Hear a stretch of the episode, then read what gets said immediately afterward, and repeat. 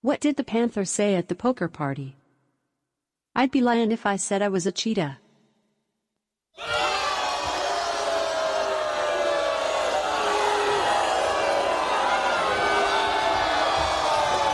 You're listening to Weird Medicine with Dr. Steve on the Riotcast Network, riotcast.com.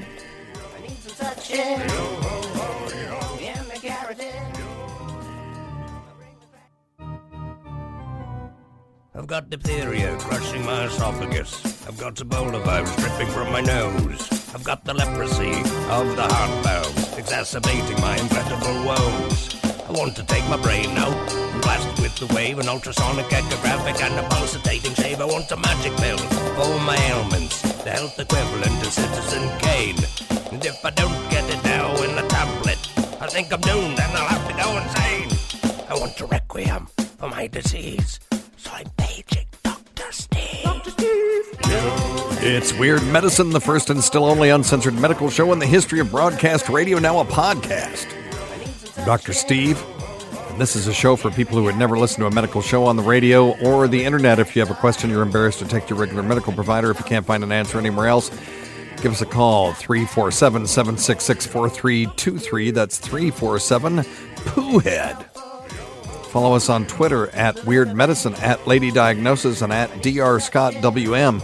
Visit our website at weirdmedicine.com or drsteve.com for podcast, medical news, and stuff you can buy, or go to our merchandise store at cafepress.com slash weird medicine. Most importantly, we are not your medical providers. Take everything you hear with a grain of salt. Don't act on anything you hear on this show without talking it over with your doctor, nurse practitioner, physician assistant, pharmacist, chiropractor, acupuncturist, yoga master, physical therapist, or whatever.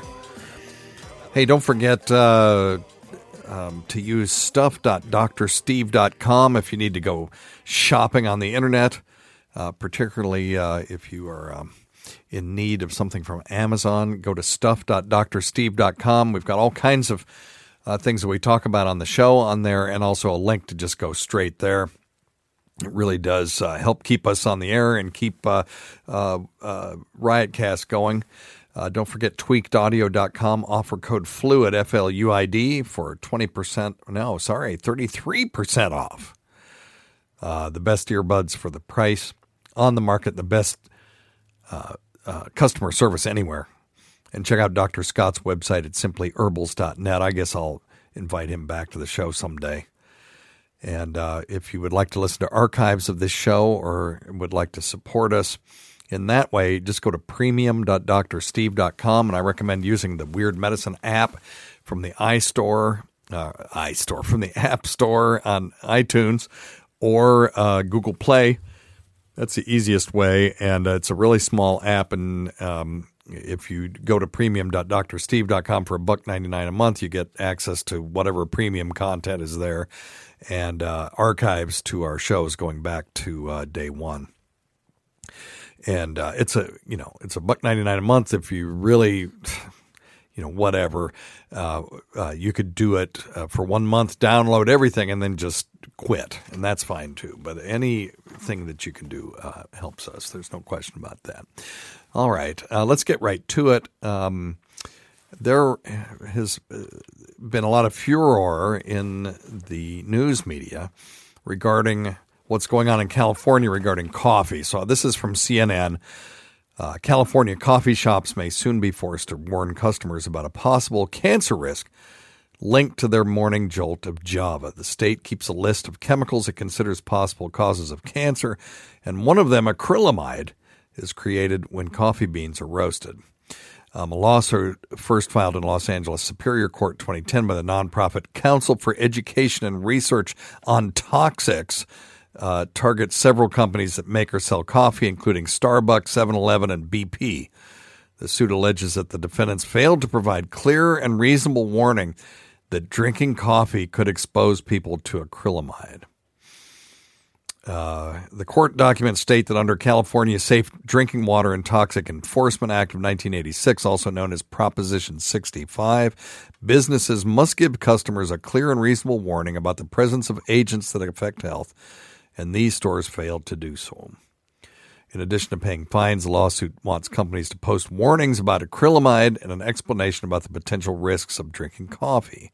If the suit's successful, the signs would need to be clearly posted at store counters or on walls where someone could easily see them when making a purchase. So, uh, the the whole coffee is it good for you is it bad for you uh, thing has been in the medical literature on and off for years, and um, it is true that when you roast coffee beans, a uh, small amount of this acrylamide is produced.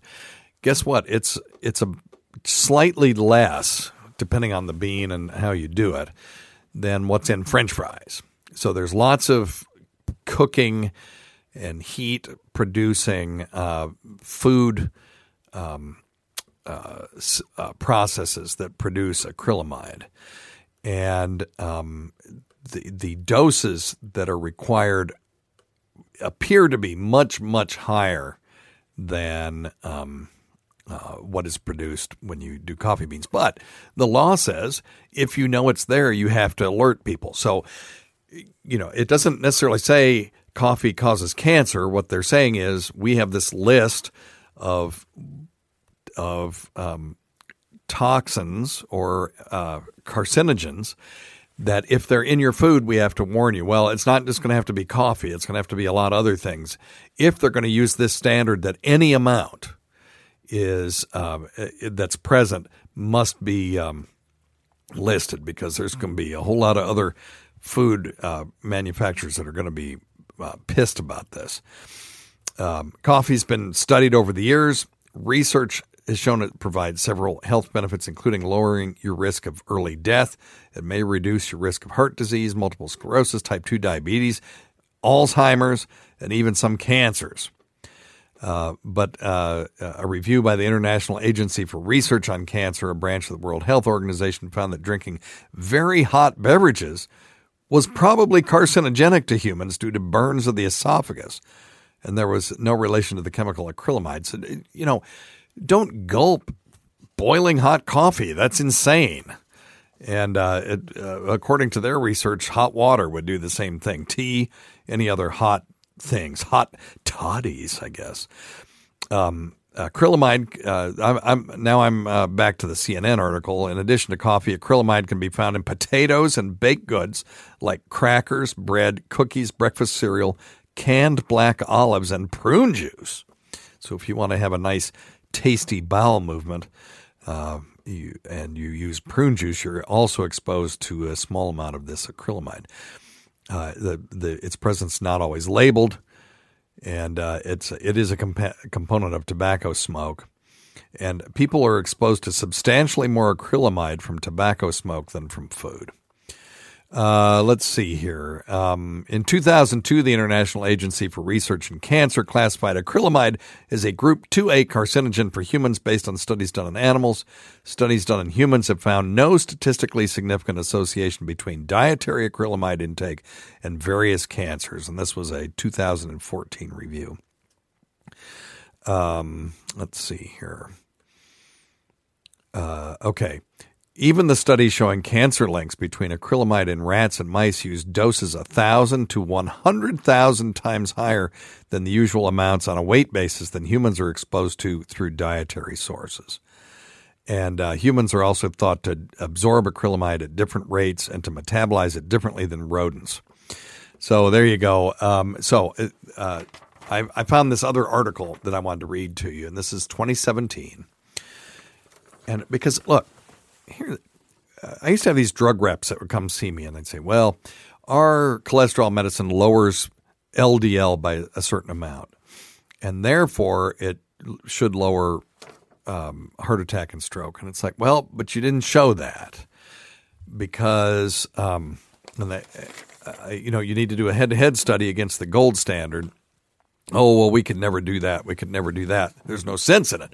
If you bring down the LDL, you bring down uh, uh, uh, heart attack and stroke. Well, it turns out that there's another medication that you can bring low density lipoprotein or bad cholesterol down with, and it's called Zetia. And when you decrease it at about the same level as you do with uh, statin drug, you don't get the same decrease in heart attack and stroke. At least they have not been able to demonstrate that.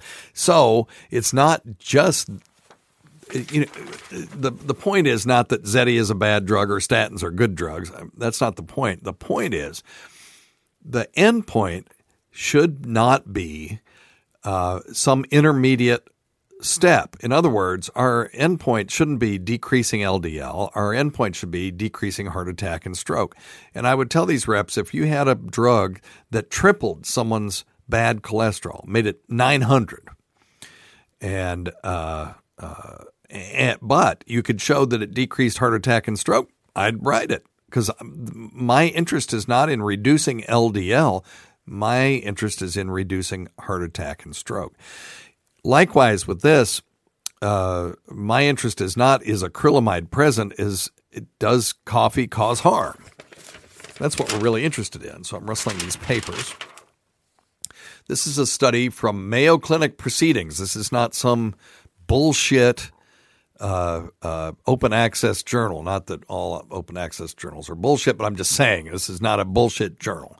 It's from 2017 and the title is Association Between Caffeine Intake and All Cause and Cause Specific Mortality. In other words, um, they're going to look at just uh, mortality in general without looking at what people died from, not heart attack, cancer, any of that, just how, how many people die uh, who take um, caffeine every day and how many people die who who don't.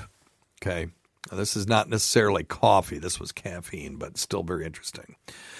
Um, so they had 17,594 participants.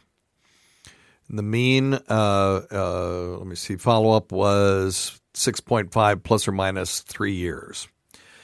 And um, compared to those who had caffeine uh, intake of less than 10 milligrams per day, um, uh, confidence intervals for all cause mortality were significantly lower in participants with a caffeine intake of 10 to 99 and uh, 200 or more. So, uh, similar association was observed in participants who consumed less than one cup of coffee per week. And uh, the, um, uh, let me see, what are they? Oh, the hazard ratio, okay, was lowest in those with a caffeine intake of 100 to 199 milligrams per day. There was uh, no association between caffeine intake and cardiovascular mortality, whereas the uh, hazard ratios for non cardiovascular mortality uh, were significantly lower in those with caffeine intake of 10 to 99 milligrams per day. Oh, and 200 or more. So, anyway, uh, what they decided was moderate caffeine intake was associated with a decreased risk of all cause mortality, regardless of the presence or absence of coffee consumption. How about that? Regardless of the presence or absence of coffee consumption. So, uh, the co- whether they drank coffee to get their caffeine or not didn't seem to make any difference, really, but in an increased amount of caffeine uh, led to decreased mortality rates. So these numbers, again, are going to be small out of that group. Only a small number of people died in both groups, and but there was a statistically significant difference in the group that that had more caffeine in their body. So very interesting. That's what I'm really interested in. Now I want to see one of these on coffee, coffee itself.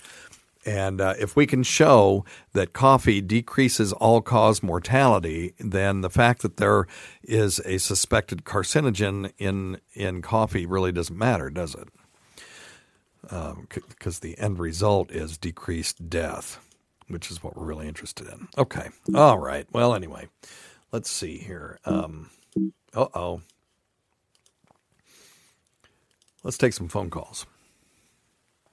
Don't take advice hey, from Dr. some Steve. asshole on the radio. Uh, I got a question. What, wait, what'd you say, Ronnie B? Number one thing, don't take advice from some asshole on the radio. Well, isn't that the truth? All right. about a uh, what appears to be a plantar wart. Uh, my fiance and I um, have uh, showered on occasion, and she had it first. And I'd say it's now been about a year and a half or so, and we've tried different methods to get rid of it. Um, I think the uh, Dr. Scholl's freezing thing uh, that you're supposed to apply, and then it's supposed to kind of fall off. Uh, that didn't work, and then we used the, um, I think it's some sort of uh, saline acid or something that you uh, put on it. Uh, that also just doesn't appear to work. And in previous times when I've had plantar warts, um, they've come off fairly easily, or at least within a couple weeks. Um, but again, uh, just not kind of sure what it is or what can be done to get rid of it. If it's just something you have to uh, kind of just let it run its course. I'm not sure how long it's supposed to last. Like I said, it's already been. Uh, okay, well, plantar warts. So these are warts on the uh, bottom of the sole of the foot and they are caused by human papillomavirus. And the damn virus gets in there and starts to reproduce and then walls itself off. So if you ever looked at one of these, they're surrounded by sort of a capsule of very dense um, uh, skin that is uh, very uh, dense keratin. Keratin, same stuff that your skin is made out of, also your hair and, and stuff like that. It's sort of the body's plastic.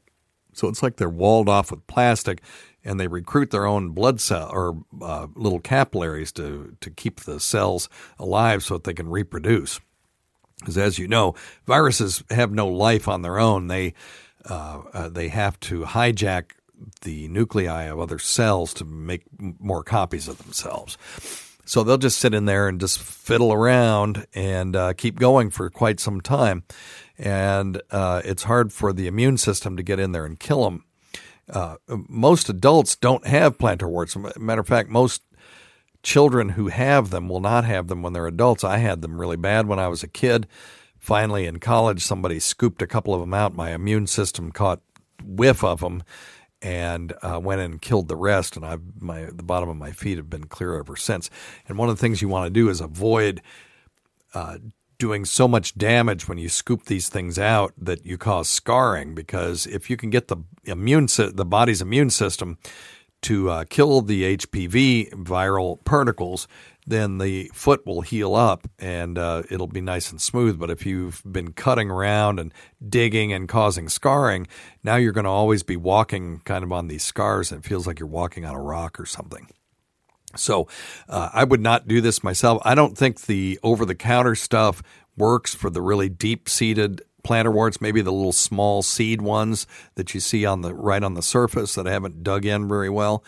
But the real big deep ones with the big sort of keratotic uh, covering, uh, you got to see a podiatrist for those. Your primary care, if they did some podiatric training, may be able to handle it. But I'm just telling you, uh, my experience has been podiatrists are the best at these. They get in there, dig them out, and uh, they can. A, a, good podiatrist can do a beautiful job of uh, coring these things out. And once you do that, uh, your immune system may, as I said, get a whiff of those viral proteins and then go, "What the fuck are you doing here?" and then get in there and uh, kill the rest of them. So the body can clear HPV. We just don't have a good test that shows that it did. But with plantar warts, uh, you can you can tell because you don't have any warts anymore. So that's sort of your your marker of success. So see a podiatrist and uh, get these taken care of because you don't have to live that way. All right. Hey, Dr. Stevens. So uh, I was listening to the episode of Evie the Night Nurse, and you guys were talking about that uh, DNA testing they do, and you send it in. um, I had a friend that did that, you know, and got his results. I always felt like you're just giving more than a social security away. You're giving a DNA uh, to somebody. Now, my question is, as a doctor's perspective, would that be something that you would be kind of scared to do because it's out there now? They got your DNA. Well, uh, that's an interesting question. It, the the question is, what are they going to do with it? You know, if we were using DNA to secure loans or to validate credit card uh, transactions, then yes, I would be very worried about it. But the thing is, anytime anybody does a blood draw, they can get your DNA. If they can get a follicle of your hair, they can get your DNA. Uh, it's very easy to get a hold of people's DNA. It's just, what are we going to do with it? Those reports just come back and say, well, you're 10% sub Saharan African, you're uh, 30% Northern European, uh, possibly of, uh, you know, uh, Swiss descent or whatever, you know, and it, there really isn't anything they can get from that that they can use. So I'm not worried about it. One thing I would like to do, I would like to do an experiment uh, where we get the same person gives uh, a sample to three different places and see if they all come back the same. If they do, then I'll feel like they're really doing something. Uh, if they come back all over the place, that would be very revealing to me. Uh, that um, because I'm always a little skeptical when they can say, um, you know, your uh, descendants are from Portugal or whatever. I'm just I'm skeptical, but I would like to try that. And if I ever do a television show, sort of a medical MythBusters type thing, and you know we've talked about that in the past. That's one of the experiments I would love to do. That and repeating the vodka tampon. And if you guys don't know what the vodka tampon is, uh, we did a uh, controlled trial here in the studio, and it's way, way, way back, back when double vasectomy Todd was still here. So you'll have to get a uh, premium subscription to listen to that one, but it was pretty interesting. Um, also, that and the uh, ass crack challenge, which I would probably repeat on television as well. Uh, and just the, how uh, different flatus sounded when it was no longer muffled by hair and my ass crack. It was quite quite uh, astounding, and uh, I believe that one is in the archives as called the, just called the ass crack challenge. Anyway, all right. let me see if I can explain my question here. How does a pill work? Let's say I've got a sprained ankle. The doctor gives me something for inflammation. Does that area essentially, for lack of a better phrase, put out a help wanted sign. So when you take a pill, the brain knows there's an injury, so it tries to route the medicine that way. Oh. Or does the medicine just kind of float through your system from your earlobes to your toes, and if it happens to find something it can help, it does it that way. Yep, that it's the latter, uh, uh, except in one one condition. Um, so, um, and this is sometimes the objection I have to taking pills. For example, if someone has pain on the first knuckle of their hand, why take a pill that's going to go to the tip of their toes, uh, the uh, you know, the, to their scrotum, to their ass crack, uh, to uh, their ear, to their well, okay, how many parts of the body can I name? Um, uh, just to get medicine to that one knuckle, you know, to that joint. Why not put something topical there if you have it? And they, we do make topical medications that are good for that for those kinds of pains. So, uh, but uh, so yeah, they're um, you know that anti-inflammatory is going to just float around, and it will have action wherever there are receptors to accept that action. It could be everywhere in the body but you'll only notice it because you only had pain in the knuckle or in the tooth or something like that. Now, there are things called monoclonal antibodies, and uh, these also just float around when you take them. And these are what they are is actually immune molecules, or they're uh, molecules that the immune system uses. And uh, a monoclonal antibody is a single antibody that will target a specific protein. So it could be uh, cancer basement membrane, or the it could be the um, a protein that um, is found in cancer cells that that recruits blood vessels, stuff like that, and those will will uh, float around and go everywhere again, but will only attach where that protein is found. So they're a little bit more targeted in that regard. But uh, yeah, there's no internal routing that the brain goes, oh, this guy took ibuprofen. I'm going to route all of that to that first knuckle. There's no mechanism for that. So, um, but anyway, so excellent question. Hey, Dr. Steve. I just had a random question. Google wasn't really helping me out. Uh, my ex-wife and I had a child together. We separated. She's now pregnant from her boyfriend, and my girlfriend is pregnant from me, hopefully. And uh, my question is, I was just kind of wondering, um, uh, like, will our son, uh, my, my ex-wife and mine, uh, son be like equally related to her new baby and my new baby, or like, uh, does the dad have or, or, or like Oh, that's really interesting. is the dad's uh, baby going to be more related to him, or I don't know if this even makes any sense. I don't know how to really word this, but Okay, no, that's a great question. So, y- the child that you had with your ex-wife will be the um, uh, half brother of any child that they have together and any child that you have with your new person.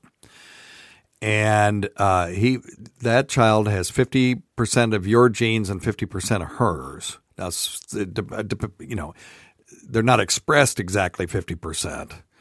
Uh, there may be dominant recessive genes, and you know there's a complex mix when you start mixing. Uh, but the genetic material is half yours and half hers. So um, uh, the her new lover will have no DNA in common with the child that you had with her, but he will produce 50% of the genetic material for the child they have together.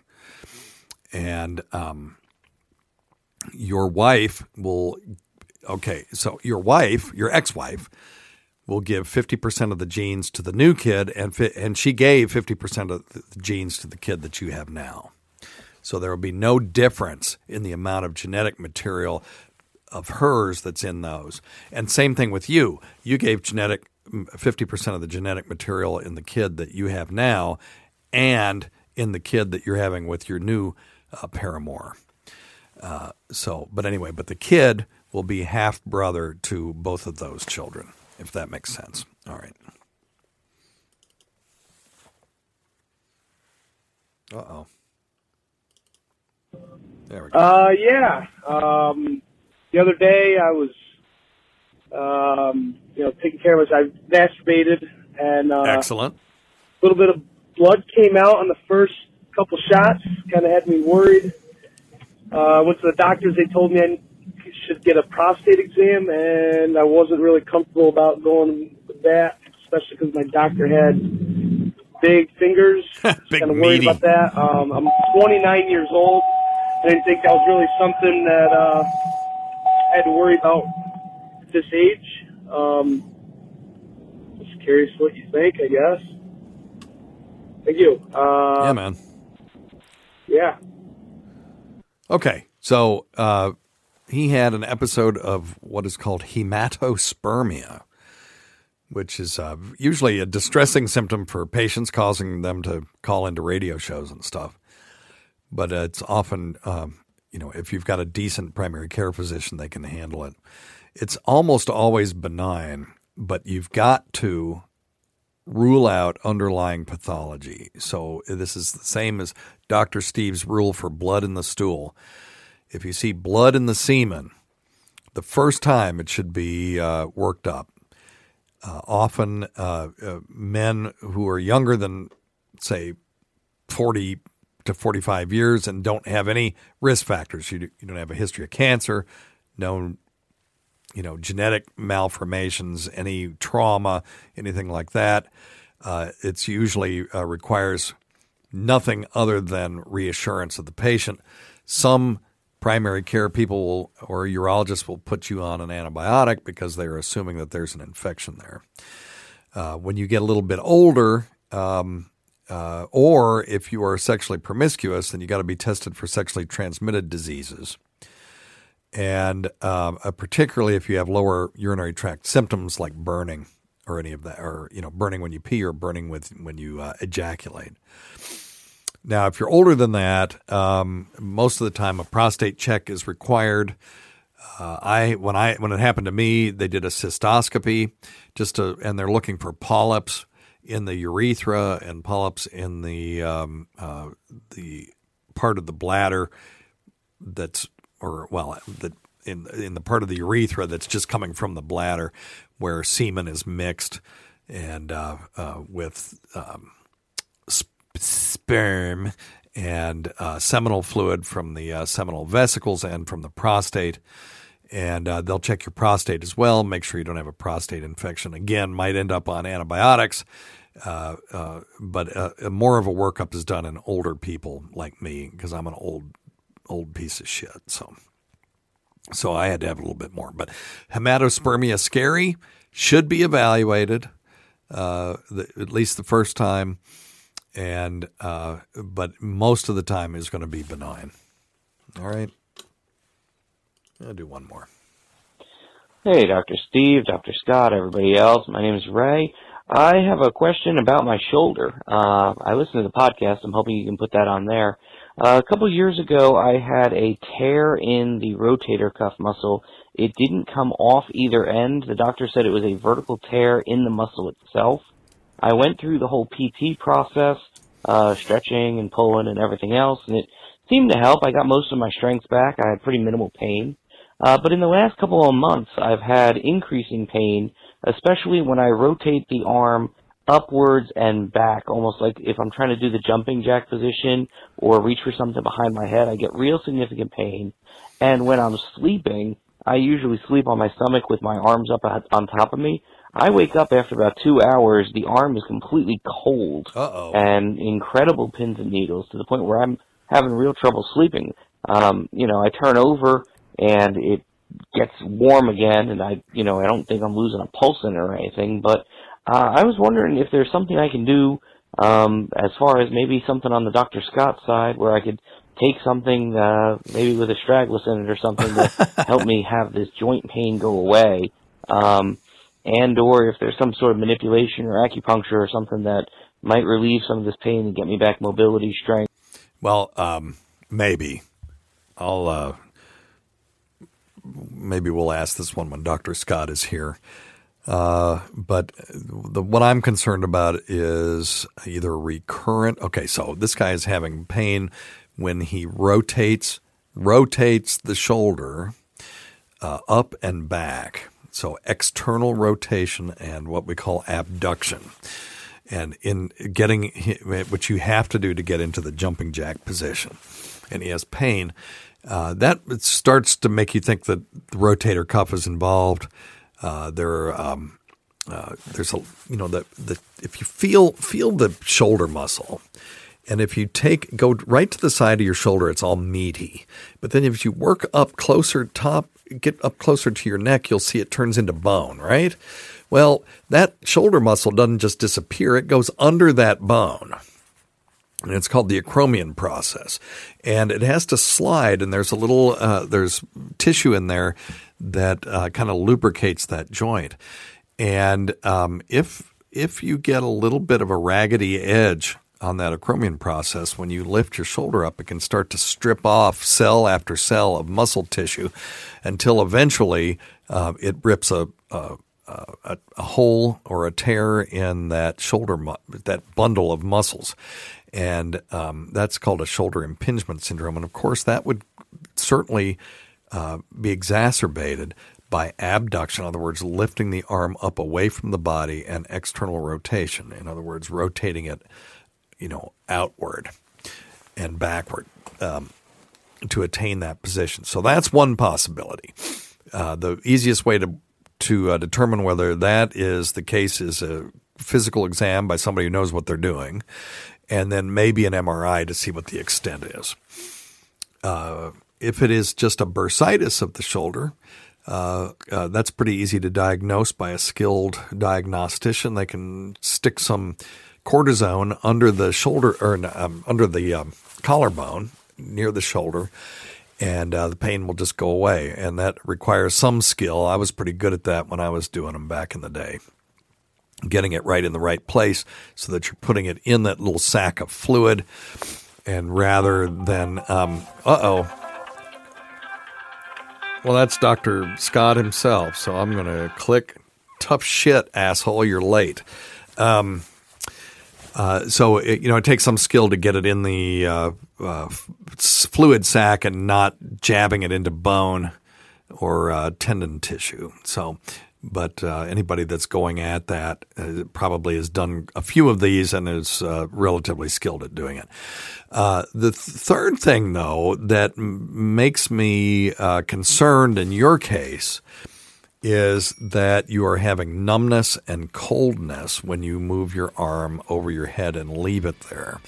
that starts making me think of a thing called thoracic outlet syndrome. There's a thing called vascular thoracic outlet syndrome. And what this is, is a disorder that occurs when blood vessels or nerves in the space between the collarbone and the first rib are compressed. It can cause pain in the shoulder, can cause pain in the neck, and numbness in the fingers and hand. And uh, this can be caused by physical trauma, uh, repetitive in- injuries, uh, you know, people who have an extra rib, uh, even pregnancy, which probably is not his problem. So uh, sometimes they don't know. And the vascular thoracic outlet syndrome occurs when one of the more of the veins or arteries uh, under the collarbone are compressed, and that's really about the only thing that would cause a uh, a limb to go cold like that. So uh, I would look into that. There's uh, tests that can be done in the office that are simple physical exam type um, tests that can that can lead you in the direction of thoracic outlet syndrome. Um, if you uh, um, if you don't know who to go to uh, for this, start off with your uh, primary care and just tell them that you read somewhere that you heard somewhere that this could be what the problem is. Um, you know, they'll do provocative tests. These are designed to reproduce your symptoms. If they can do that, that kind of confirms it. Then they might do an x ray or an ultrasound.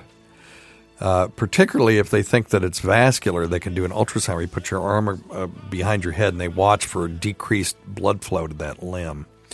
Uh, and then just regular imaging like an MRI or angiography might be able to tell too. A lot of times, physical therapy will take care of it. Uh, anti-inflammatory medications may help as well, and uh, the few rare people will need surgery for this to uh, relieve the pressure. So uh, just get that checked. Call me back. Let me know. You can always email me at weirdmedicine at riotcast.com and uh, I'll try to answer your uh, emails if I can't answer your question. And uh, thanks always go to Rob Sprance, Bob Kelly, Greg Hughes, Anthony Cumia, Ron Bennington, Fez Whatley, who steadfast support of this show never goes unappreciated. Listen to our SiriusXM show on the Faction Talk channel, SiriusXM channel 103, Saturdays at 8 p.m. Eastern on demand, and other times at Don Wicklund's pleasure pleasure. Until next time, check your stupid nuts for lumps, quit smoking, get off your asses, and get some exercise. We'll see you in one week for the next edition of Weird Medicine.